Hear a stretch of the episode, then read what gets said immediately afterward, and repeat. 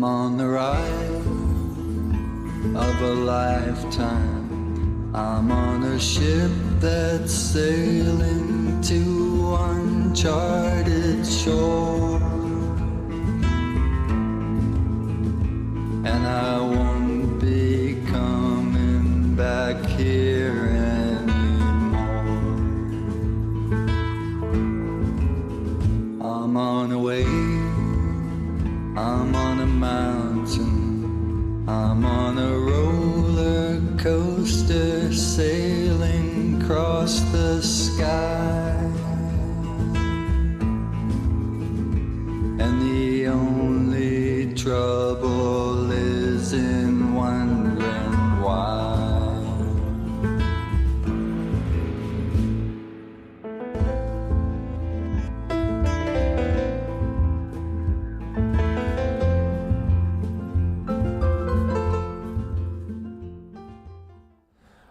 Live from Salt Lake City, Utah, this is Heart of the Matter, where we do all we can to worship God in spirit and in truth. We pray that He will be with us. And tonight, all pray.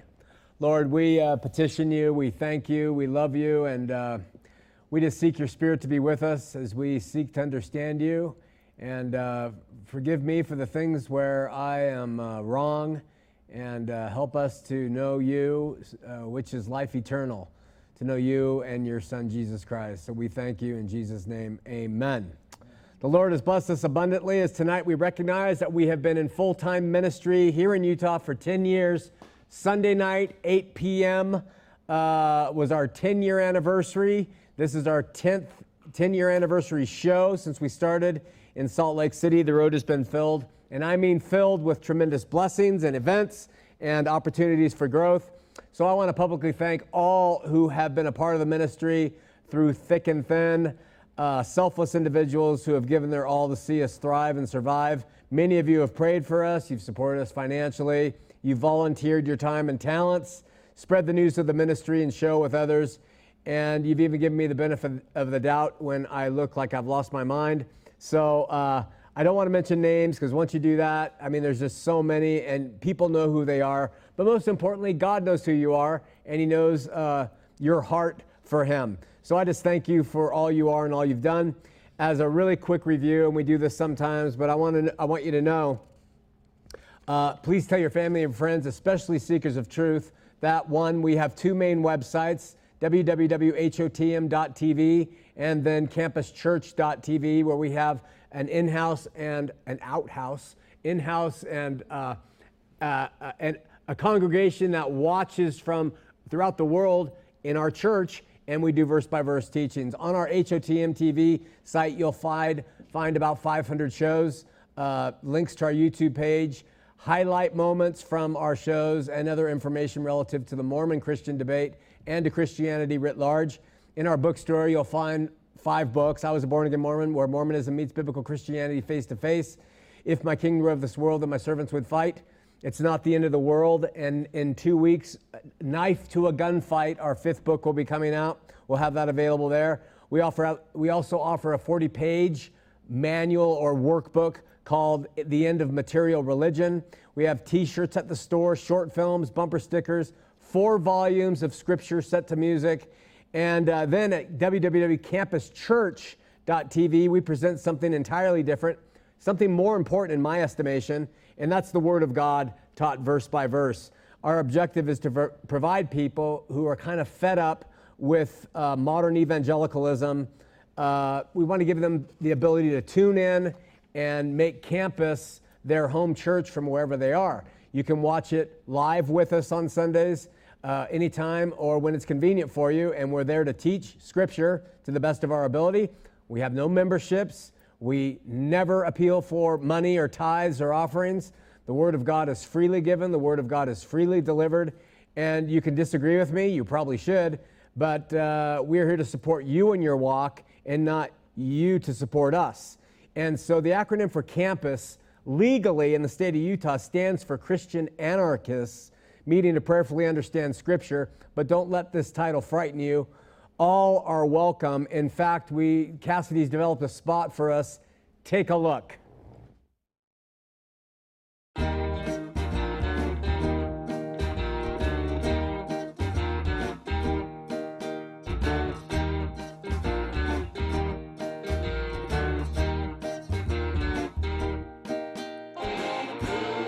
Like a growing tree we've gone through some stages in our approach to doing church. For the past few years, we've remained at campus. Christian anarchists, meaning to prayerfully understand Scripture. After everything has been said and done, we find this last acronym far too limiting. After all, he is probably the only Christian anarchist in North America. So, after 10 years, campus, today, and hopefully for the decades to come, should be known as Christian Meeting to Prayerfully Understand Scripture. Come as you are.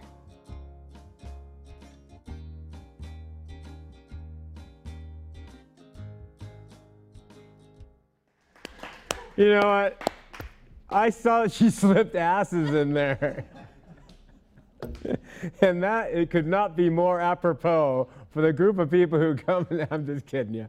I'm totally kidding you. We love everybody, and uh, it's just kind of a, a thing.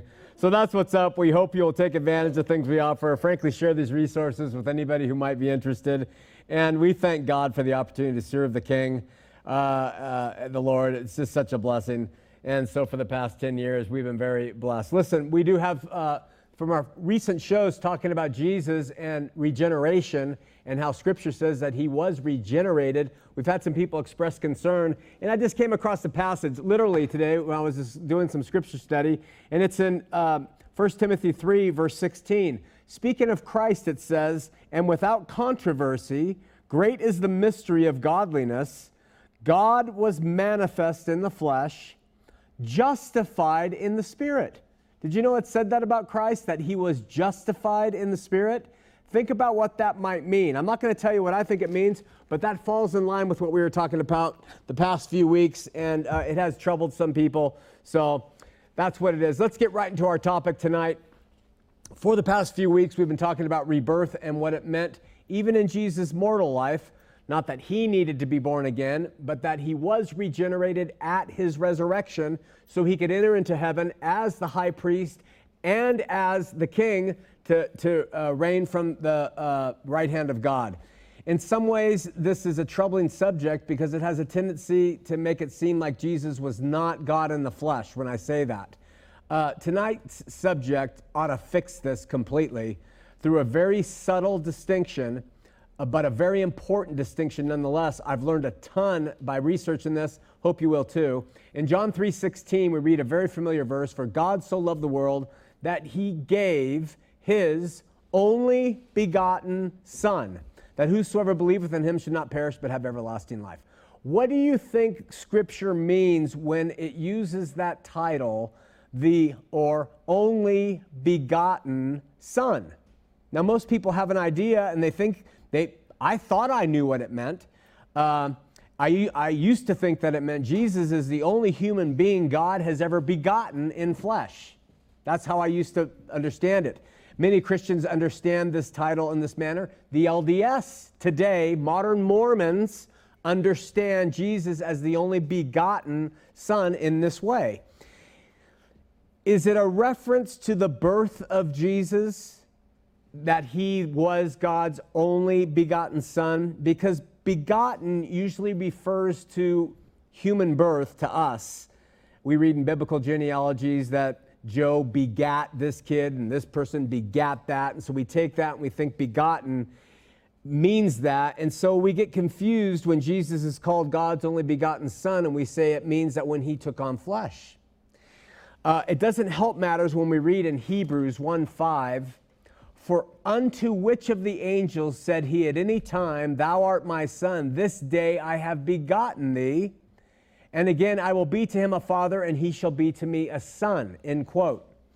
This verse, taken on its own, would appear to tell us that Jesus was begotten at a particular day and time, which would fit well with his physical birth. And so we assume that that's what it means. Uh, but perhaps a closer look at that title is, is necessary. And since the Bible says repeatedly that the Word is eternal, that the Word is uncreated, that the Word has always existed, that Jesus is co eternal, all those things, I think it's important. The verse I quoted last week and the verse in question today, relative to Jesus being begotten, is taken from Psalms 2, uh, Psalm 2, 7 through 8. It says, I will declare the decree the Lord has said unto me, Thou art my son, this day I have begotten thee. All right?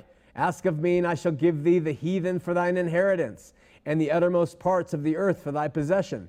This last verse connects Christ to being begotten when he triumphs over nations. Okay?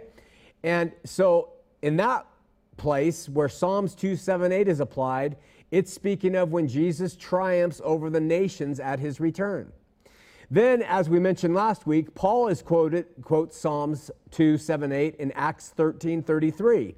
And there it's, he says, God has fulfilled the same unto us, their children, in that he has raised up Jesus again, as it is also written in the second psalm, Thou art my son, today I have begotten thee. And so here in this very passage, Paul connects Jesus being begotten to Christ's resurrection.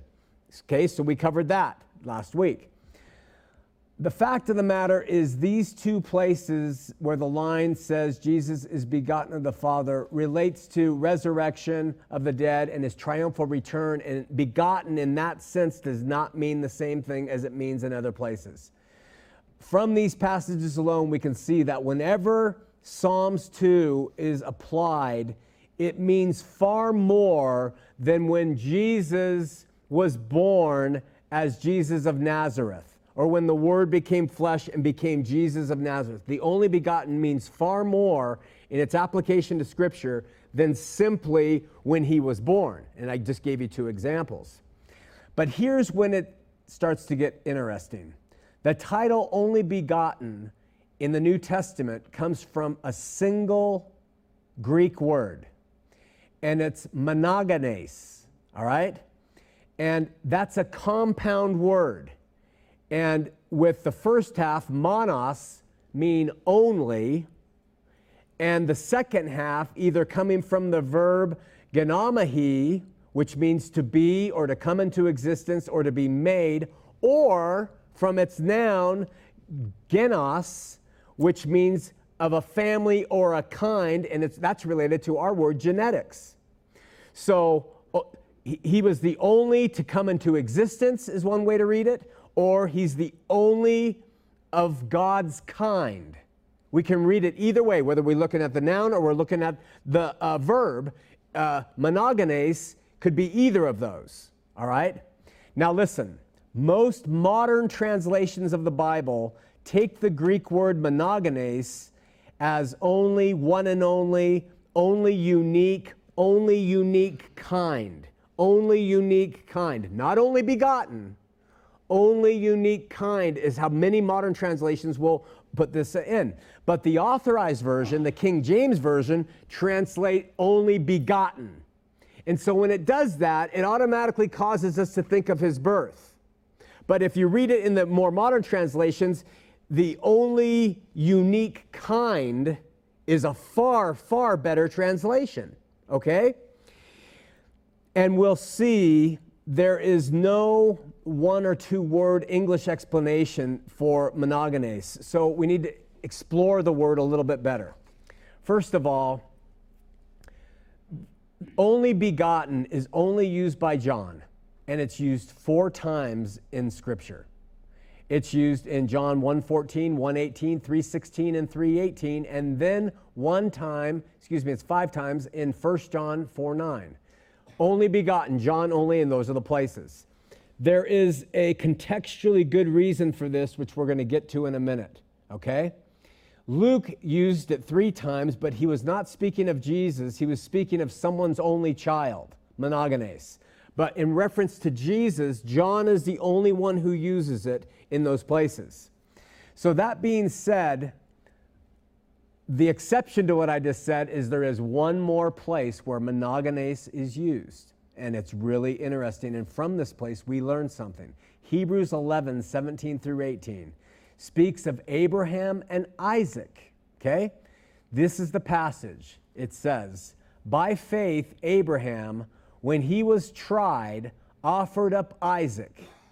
And he that had received the promises offered up his monogenes, his only begotten son. That's how you would translate. That's what it says. Okay? Of whom it is uh, said that in Isaac shall thy seed be called.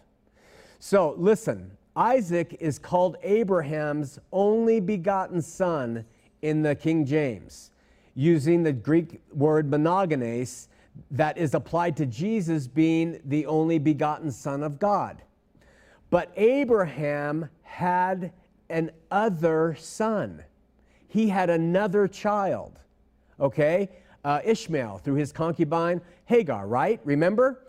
And yet the writer of Hebrews calls Isaac the monogenes, the only begotten son. So we know that Ishmael truly was physically a son of Abraham. But God here says that Isaac was his monogenes, or what the King James calls his only begotten son. This usage clearly shows that only or one and only is a poor translation of monogenes because uh, Isaac was not Abraham's one and only son in the literal sense. Unique son? Absolutely. Isaac was absolutely Abraham's unique son, right? Uh, so he was born to Abraham's true wife uh, and not of a concubine, and thus according to the promises and will of God to her and Abraham. Stay with me here.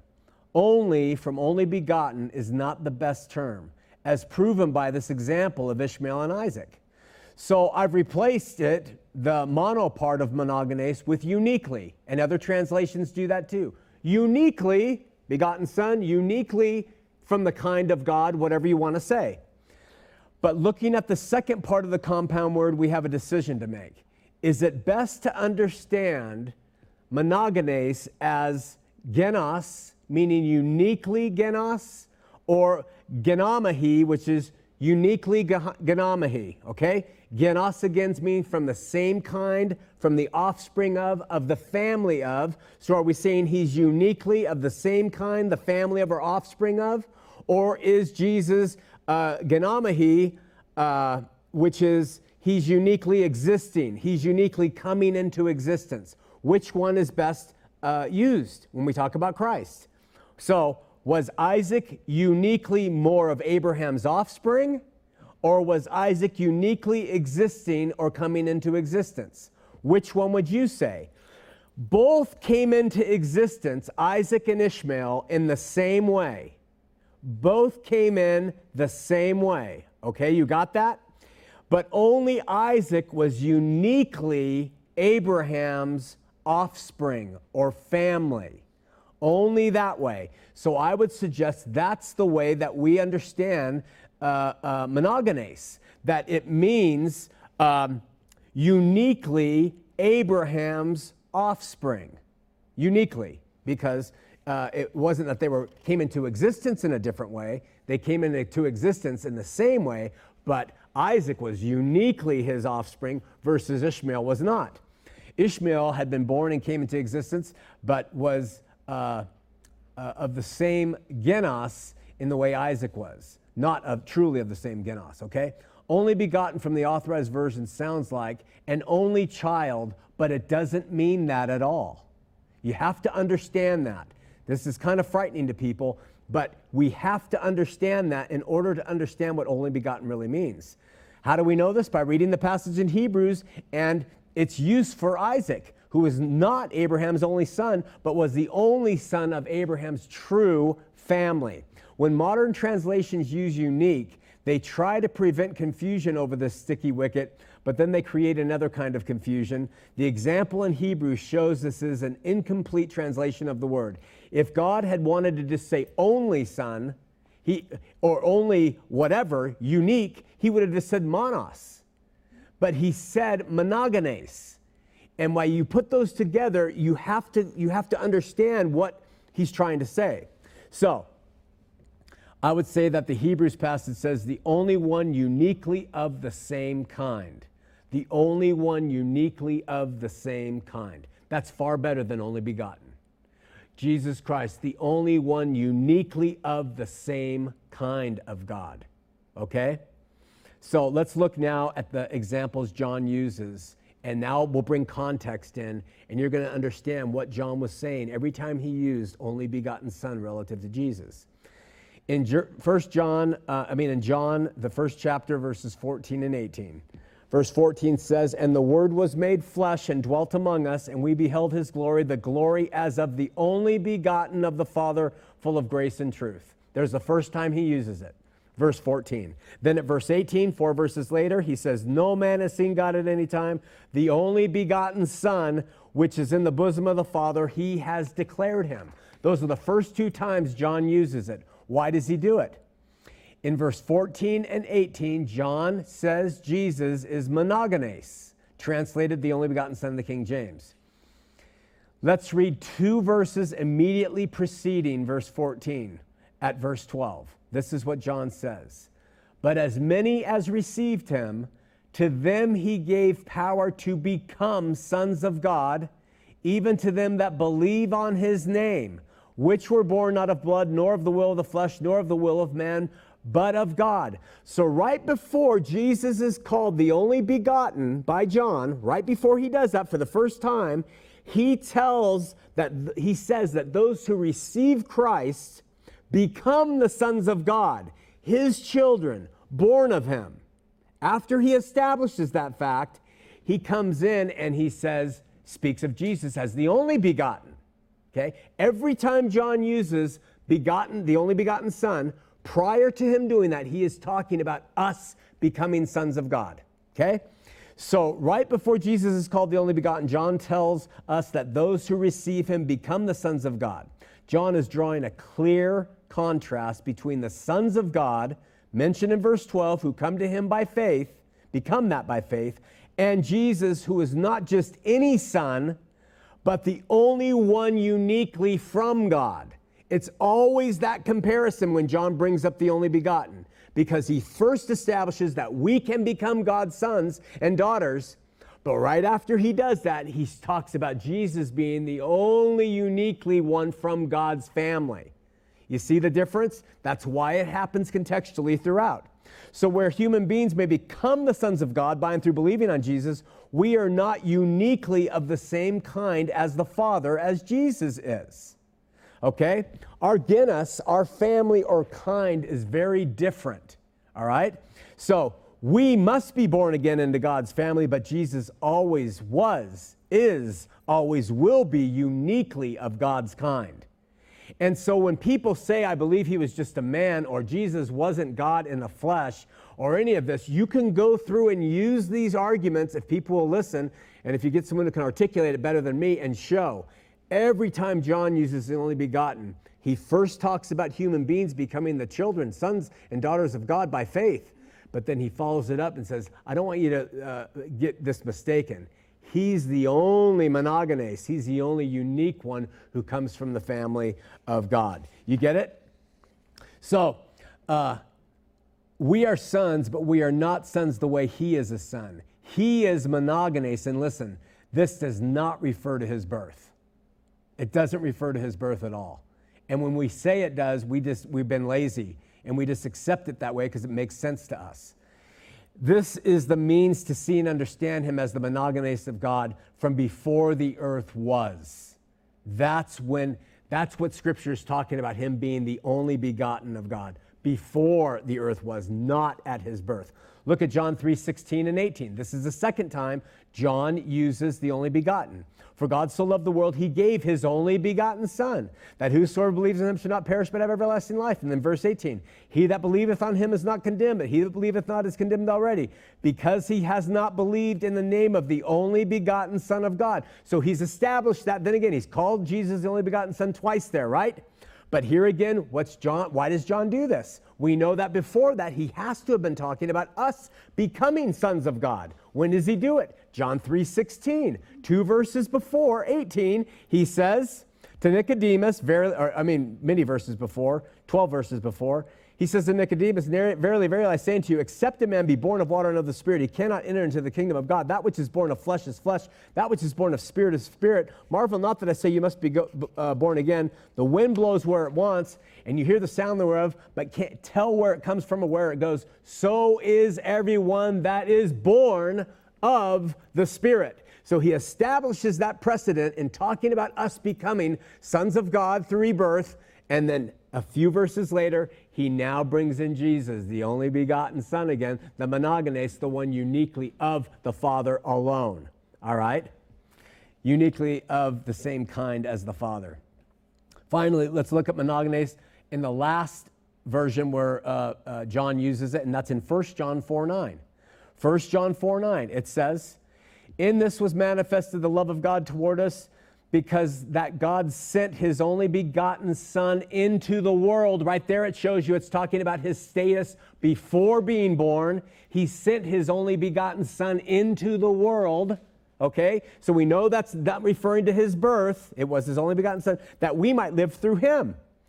This is the only other place besides uh, uh, the Gospel of John where Jesus is called the only begotten Son. And again, context is needed. Go to verse 7 which comes before verse 9. What does he say? Beloved, let us love one another, for love is of God, and every one that loveth is born of God and knoweth God. So again, John has established that we can be born of God, become sons and daughters of God. He establishes that, and then he comes back and immediately he calls Jesus the monogenes, uh, showing that he came from the family of God. We are born into it by faith. As with all the other places John uses monogenes, there's a sharp contrast between those who are born again, born of God, sons of God, and the one who is God's son in a very unique way. But even unique is an inferior way to describe him. He is unique, but he is more than you. He is the only one who is of the same kind as the Father. And here's the point again his being the only one who is the same kind as the Father did not happen at his birth. Okay? He has always been of the same kind as his Father. And so, in other words, the Greek term monogenes does not mean Jesus came into existence by being born. Again, only begotten, when, it, when I say Jesus, I mean the only begotten did not become the only begotten by being born. Only begotten, when attributed to Jesus, means he's the only one of the same kind, the only one of the same kind as the Father. So when people have had some trouble when we've talking about Jesus, the man being regenerated at his resurrection, don't take those single shows and just make a big mountain out of a molehill. We have to take the whole thing, and this is a follow up to it. Okay? When we talk about only begotten, we see what his, his identity truly was. This is how John uses the word, and we can see this interpretation holding water when the writer of Hebrews describes Isaac. He was Abraham's only son who was truly of his family, born of his true wife, as God had promised Abraham and Sarah. John uses monogenes to sharpen the contrast between us, who we might say are God's second birth children, second birth children through rebirth and birth of the Spirit, with Jesus Christ being the only one of the same kind who was this from the beginning. So if you have that planted in your mind that the only begotten is not a term relative to his birth, but relative to who he has been from the beginning, then it's going to help with our discussion with Mormonism. Remember, Jesus made a clear delineation between people on earth and himself. He said in John 3:31, "He that comes from above is above all." He's talking about himself. He that is of the earth is earthly, and speaketh of the earth. He that cometh from heaven is above all. That's monogenes. I came from the same family as God, which the Jews tore their hair out and wanted to stone him for. John 8 23, Jesus said to them, You are from beneath, I am from above. You are of this world, I am not of this world. So, anytime I don't care how liberal or how educated or how critical people are or know, when, anytime someone steps away from Jesus being n- not of the Father in the exact same way, I, I automatically know that they're off. No matter how well intended their logic is, they're off. I'm not saying I understand it, but they are completely off when they try to make him a man or someone who became God by overcoming this world or all those things. Now, as a man in flesh, he did have to overcome himself and his will, but that has nothing to do with who he was internally. This clarification, only begotten, refers to Jesus' uniqueness. Really, really important. Now, this is, gets sticky if you're not thinking to the Mormon Christian debate. Here's why. And it's not for reasons you might think. First of all, modern Latter day Saints today say that Jesus is called the only begotten Son of God, which Mormonism uses 10 times more than the Bible uses, that line. Joseph borrowed cliches and he inserted them in his scripture. It uses it 30 times more probably than John did. Is they say it's because of his physical birth. That's what they say. Okay? LDS prophet and president Joseph Fielding Smith wrote this in Answers to Gospel Questions 533. All through the ministry of our Savior, he acknowledged the fact that he was the only begotten Son of God in the flesh. That addition of in the flesh means that's how he is God's only begotten Son.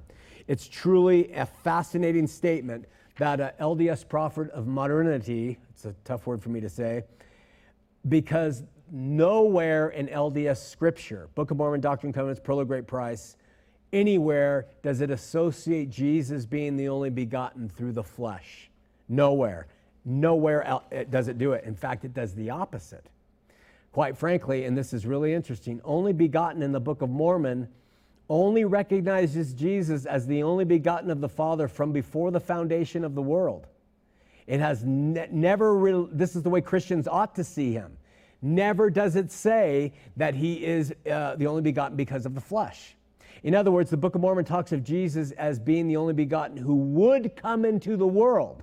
That's the proper way to describe it. Now, don't get all frantic and think that I'm siding with Smith. He knew the Bible. And it was the way that this was taught by Christian churches. He knew what they taught, and he was, he was uh, providing a uh, pseudepigrapha, so to speak, a counterfeit to the Bible in his presentation of the Book of Mormon. But he used this properly that Jesus was the only monogenes of God uniquely from his family all through the book of Mormon. 2 Nephi 25 12 says, The only begotten of the Father shall manifest himself in the flesh. First, he's the only begotten of the Father who will then manifest himself. That's proper doctrine. Okay? So likewise, Alma 548, the only begotten of the Father, full of grace and mercy and truth, cometh cometh, the only begotten comes to take away the sins of the world. Again, proper context. Why? Smith knew the Bible. He knew the doctrines of the Christians. His parents were Christian. He cut his teeth on this uh, bondage between the faiths, so he included it in there. In Smith's book of Moses, 25 times, now this is a, this is a pre Christ book. Uh, Jesus is mentioned as, I mean, John's term only begotten is used. And it's always in relationship with Jesus having relationship with the Father from the beginning. Okay?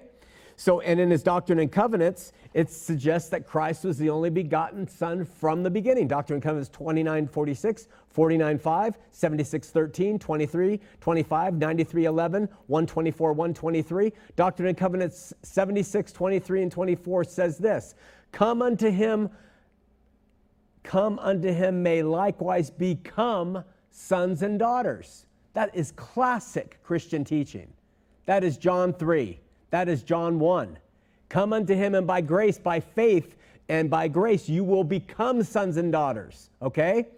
Doctrine and Covenants 9322 goes so far to say, listen, quote, Jesus is the only begotten of the Father in premortality. Listen, all others are spiritually begotten through the Son.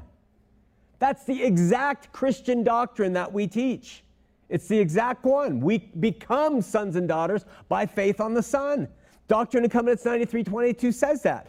All of these canonized references in LDS books of Scripture support the traditional Christian understanding of Jesus and the phrase only begotten of the Father, referring to his glorified status before the world was. What gives Joseph Fielding Smith and his applying this term to Jesus' birth? I don't know. I couldn't tell you. But it shows Latter day Saints that there was a genesis of truth at the beginning of their stuff that has morphed into a corporate, ugly, monetized empire where now eh, they've just forgotten what the uh, standards are. Why even bring this up? Because it allows us to find a common ground. It allows us to say, step back with me. Let's just talk really about what you believe. In your canon, this is what it says. So why not go by that instead of what the yokels are telling you from over the pulpit in this modern time? McConkie, who was a son in law to Joseph Fielding Smith, said, Only begotten son, quote, means the only son of the Father in the flesh. McConkie got it from his father in law. McConkie, the superscriptorian, brings in the flesh part. LDS canon does not do that. He goes on and says, and it is to be understood literally. Now we get into the Father impregnating Mary in a literal sense. Christ was begotten by an immortal father in the same way that mortal men are begotten by mortal fathers. Doc, uh, Mormon Doctrine, page 546. So now we see how these men in their minds have somehow started to take all this stuff and create new doctrine, and the LDS have bought into that, stepping away from some of the fundamental stuff at the beginning before Smith lost his mind. LDS prophet Joseph S. Smith said this in the first presidency message, quote, the Christian denominations believe that Christ was begotten not of God, but of the Spirit that overshadowed his mother. This is nonsense. We must come down to the simple fact that God Almighty was the Father of his Son, Jesus Christ. Mary, the virgin girl who had never known mortal man, was his mother. Mary was married to Joseph for time. No man could take her for eternity because she belonged to the Father of her divine Son that intimates this uh, his coming down and having relations with her.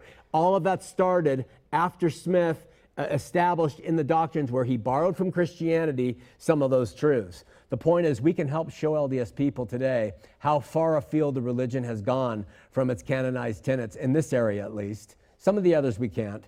And, uh, and all of this plays into breaking walls down of modern Mormonism because modern Mormonism is in trouble. They are scampering to try to put the glue together this broken vase with uh, Elmer's glue, and it's not working. And they're doing it almost every week. We see a new attempt to do something to keep the hemorrhaging from going on. I care about those people who are hemorrhaging out. I care where they go and how they go and why they go. And a way that we can help them is say, look, from the onset, it wasn't as diabolical as it has become let explain why and you can help use some of their own things well then what happened their founder lost his mind he got egocentric and and then the guys today it's become a corporate and you can go into that but it, we can keep them tied to christ somehow because he is in the tenets and so it's not just this thing where they're so completely wrong, like we like to say when we're anti Mormons, they're just absolutely, completely wrong. They weren't. They aren't. But the things that are right are more and more have been ignored, and we can do something about that. Uh, in terms of finally, how does what does this do toward the Trinity? Because I've had questions on the Trinity.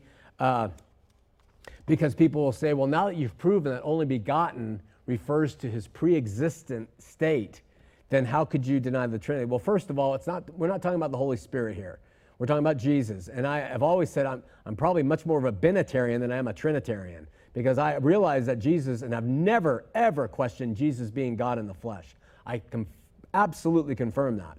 My problem has to do with personages.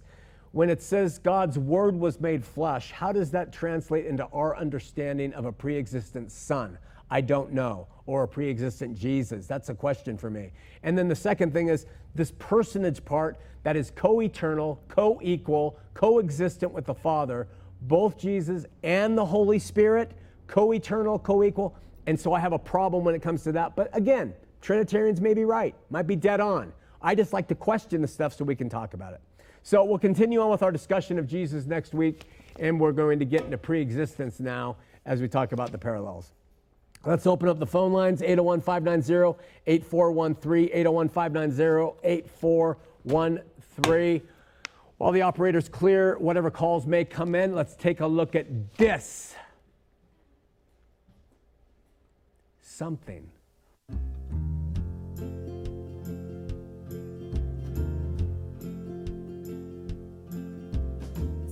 Jesus was born,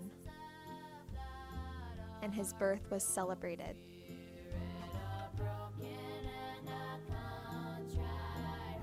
And he grew in wisdom and stature, and in favor with God and men. And then his time had come.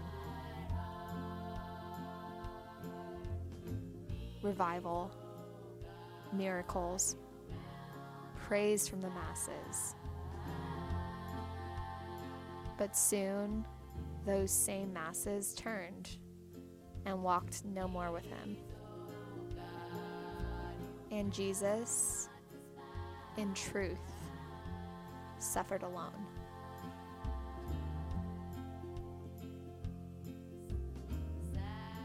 He was mocked, denied, forsaken. He was killed on a cross like a criminal outside the city gates where the masses thrived. As sold out followers of Him, how could we in our lives expect anything different?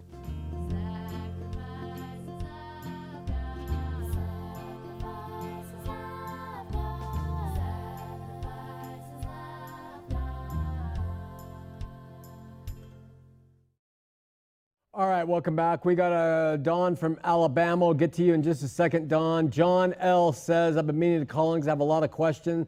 Uh, you might consider me a disenchanted LDS member like many people, I'm sure. I looked at you as a snarky punk with nothing better to do than bash another religion. Then I saw you on uh, John Dehlin. I get this a lot of Mormon stories, and I saw the real Sean and was impressed. And so I got some, I have some questions. I'm going to try to hit his questions really quick because I emailed him back and said, we'll try to hit him. He says, was, why was Jesus baptized? Was it for priesthood? Did he need it for his ministry? Was it a Jewish thing? I can see several reasons why Jesus was baptized. One, uh, Jesus was, as Hebrews says, our high priest. And what happened in the Old Testament when the high priest, prior to officiating as the high priest, uh, he was washed and he was anointed. And so Jesus, before he started his ministry as our as the great high priest, not ours, but uh, in heaven ours, the nation of Israel, them, what he did was he was washed, ablution, and then the anointing of the Holy Spirit. We have that symbolically put upon him. Secondly, it was to fulfill prophecy. We know from Malachi, referring to John, that John was going to have a certain interaction with the promised Messiah. And one of the things that John was supposed to do is be able to dis, dis, uh, discern who the promised Messiah was. How is he supposed to discern that? By the Holy Spirit falling upon the person he baptized. So the Messiah had to be baptized by John in order for that sign to be given to John, who was prophesied of in Malachi, to be able to say, This is the Lamb of God. So there's another reason he was baptized. And then it was to fulfill all righteousness. Now, when people say, Why was Jesus baptized? I say, Why was Jesus circumcised? And people will say, Well, that was to fulfill the law. Well, in, in Judaism, uh, it was to fulfill all righteousness, and he didn't need it. It wasn't to give him any kind of power or anything, but it was to do all of these things, and part of it was to fulfill all righteousness. He did it because it was something that he was supposed to do. John was baptizing.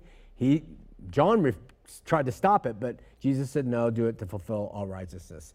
He says, Do you believe in a literal resurrection? What happened to Jesus' body uh, when he ascended into heaven?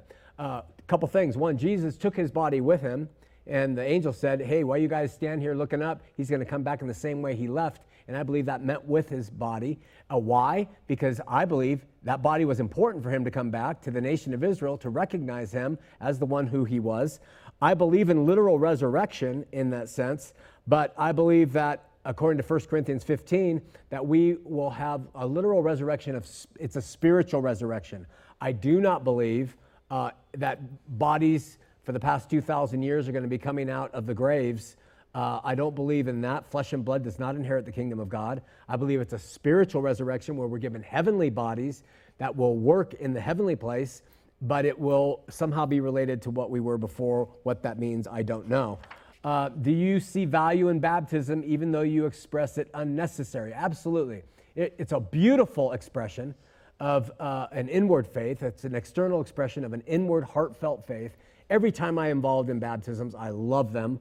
Um, uh, but I, I, don't see them, I, you know, it's kind of like fasting and prayer, I see as really good things as well, but not necessary to salvation. Um, I, I, maybe we could put baptism in that. It's a beautiful expression. I, when I was baptized, and it was after I had begun in ministry, uh, it really changed some things in me. So there might be some power to it that God gives us. I don't know. But in terms of salvation, all I have to do is go to the thief on the cross and look at what Paul said. I'm glad I never baptized anybody except this guy. And if it was that important, I doubt he would say, I'm glad I didn't. Okay? Uh, is it possible for a Mormon to be a Christian? Would it require a disavowal of Mormonism? This is a really good question uh, and a rather short and long answer. Um, you know, the best way for me to explain that would be to say this. Uh, does a person have to disavow Mormonism? Absolutely not. But would a person disavow Mormonism who comes to understand Christ Jesus in all probability, unless God led them to stay for some reason or another? Are there people who think Mormonism's good who are Christians? Absolutely. Uh, are they missing out on a full experience with Christ that they could find uh, by leaving behind some uh, elements of Mormonism? Absolutely. So these things are just not black and white. It used to be anti Mormonism would step in and say, You've got to leave the Mormon church. And we came in and, and said, That is just not true. You come to know who Jesus is and let him lead you out. And so we always stand by that. Uh, I need a personal relationship with God. How do I get it? And, uh, you know, I would say go to him directly. Don't trust men. Don't trust me, your bishop, your pastor, your neighbor. Go to God and just pour your heart open and ask Him to reveal Himself and show Himself in your life. And then be patient and wait. And no matter how long it takes, walk in faith that He will respond. Uh, you can't conjure it up. The wind goes, the Holy Spirit goes where He wants. He's going to hit you when He's ready and when God knows it's time. But just, uh, and then read the Bible, I would suggest read the Bible. You could try to attend church and hear the Bible taught, things like that. Do you have any recommendation on learning the Bible, especially teachings of Jesus? Uh, I wouldn't limit teachings of Jesus. Uh, they were certainly good, but they were directly at the house of Israel, who he came to uh, teach. I would start with the Pilgrim's Edition, uh, simply because it was written for teenagers and it's really, really easy to understand. It's the King James Version, but it has these footnotes that help you out with the basics. It's hard to find. And not LDS version, read, relax. Relax and just talk to God like your friend and say, Help me, and He will. How do you reconcile vengeful God of the Old Testament uh, to the turn your uh, turn the other cheek God of the New Testament? Uh, this is his last question, and essentially, I would say that God was using the nation of Israel as the law keepers, and He said, "Listen, I'm going to give you my law, and by giving you this law, it's going to condemn you, and it's, it's going to condemn anybody else who tries to get to me through religion. So here's the law: obey it." and they couldn't obey it. Peter says, Our fathers couldn't obey it. So the law was a fail. So God gave us that, and He said, You break the law, this is the result. And so we have that vengeful God going on. So Christ comes and He gives us love, and He turns the other cheek, and He shows us through Him. That's how we get to God, and that's the whole purpose of it. So our prayers with you. Don, let's go to Don in Alabama. We'll continue with emails afterward. Don, you're on Heart of the Matter. Yes, sir. Hello, sir. Yes, how are you doing? I'm doing well. How are you? Great. You have yeah. to you have to turn that computer down, Don. I will. I'm going to mute it when he comes on. There it is. I just muted. All right, you're on. Okay. You're on the air. We still have this problem. 10 years and we Uh, still have this problem. You're on the air, Don. Yes, I'm here. How are you doing? I'm good. How are you? Yeah, great. Uh, you know, uh, I really appreciate what you've uh, what you revealed here about the Son of uh, uh, Son of God. I really opened my eyes on some stuff, but I got to, I want to ask you a question now, Yes. and I think I got something to add uh, that uh, uh, to what you said. I don't know. Maybe you can help me. Uh, who? First question: Who's the shepherd? Who's the good shepherd? Well, I would say Christ. Okay, and who's the stone? Who's the chief cornerstone? I would say Jesus. Okay, let's go to Genesis 49, 14, 24. And that's where uh, Joseph got his blessings from, G, uh, from his father. Okay. Let me read, uh, you, you probably know it, but let me read it out of the King James. Okay. But his, his bow abiding strength and his arms of his hands were made strong by the hands of mighty God of Jacob. From thence is the shepherd, the stone of Israel. So that's saying Jesus came through Joseph, not Judah. What verse in 49? uh, is uh, is Joseph's blessing, and it's 49, 20, uh, 24 is what I just read. And I think I can explain how that happened. Uh, I don't know, but I'll, I, I don't know, uh, but I'll tell you what. I- I'm not a scholar, but I am a researcher. And next week, Don, I'll launch the show with an answer to this question. Let me throw out to you what I think. Okay? Okay, the birthright transferred from Judah to Joseph. And how did that take place? It says that uh, uh, the Holy Spirit overshadowed Mary, and she, she was con- conceived by the power of, of the Most High. It don't say how. I think that Joseph's seed was used to impregnate Mary.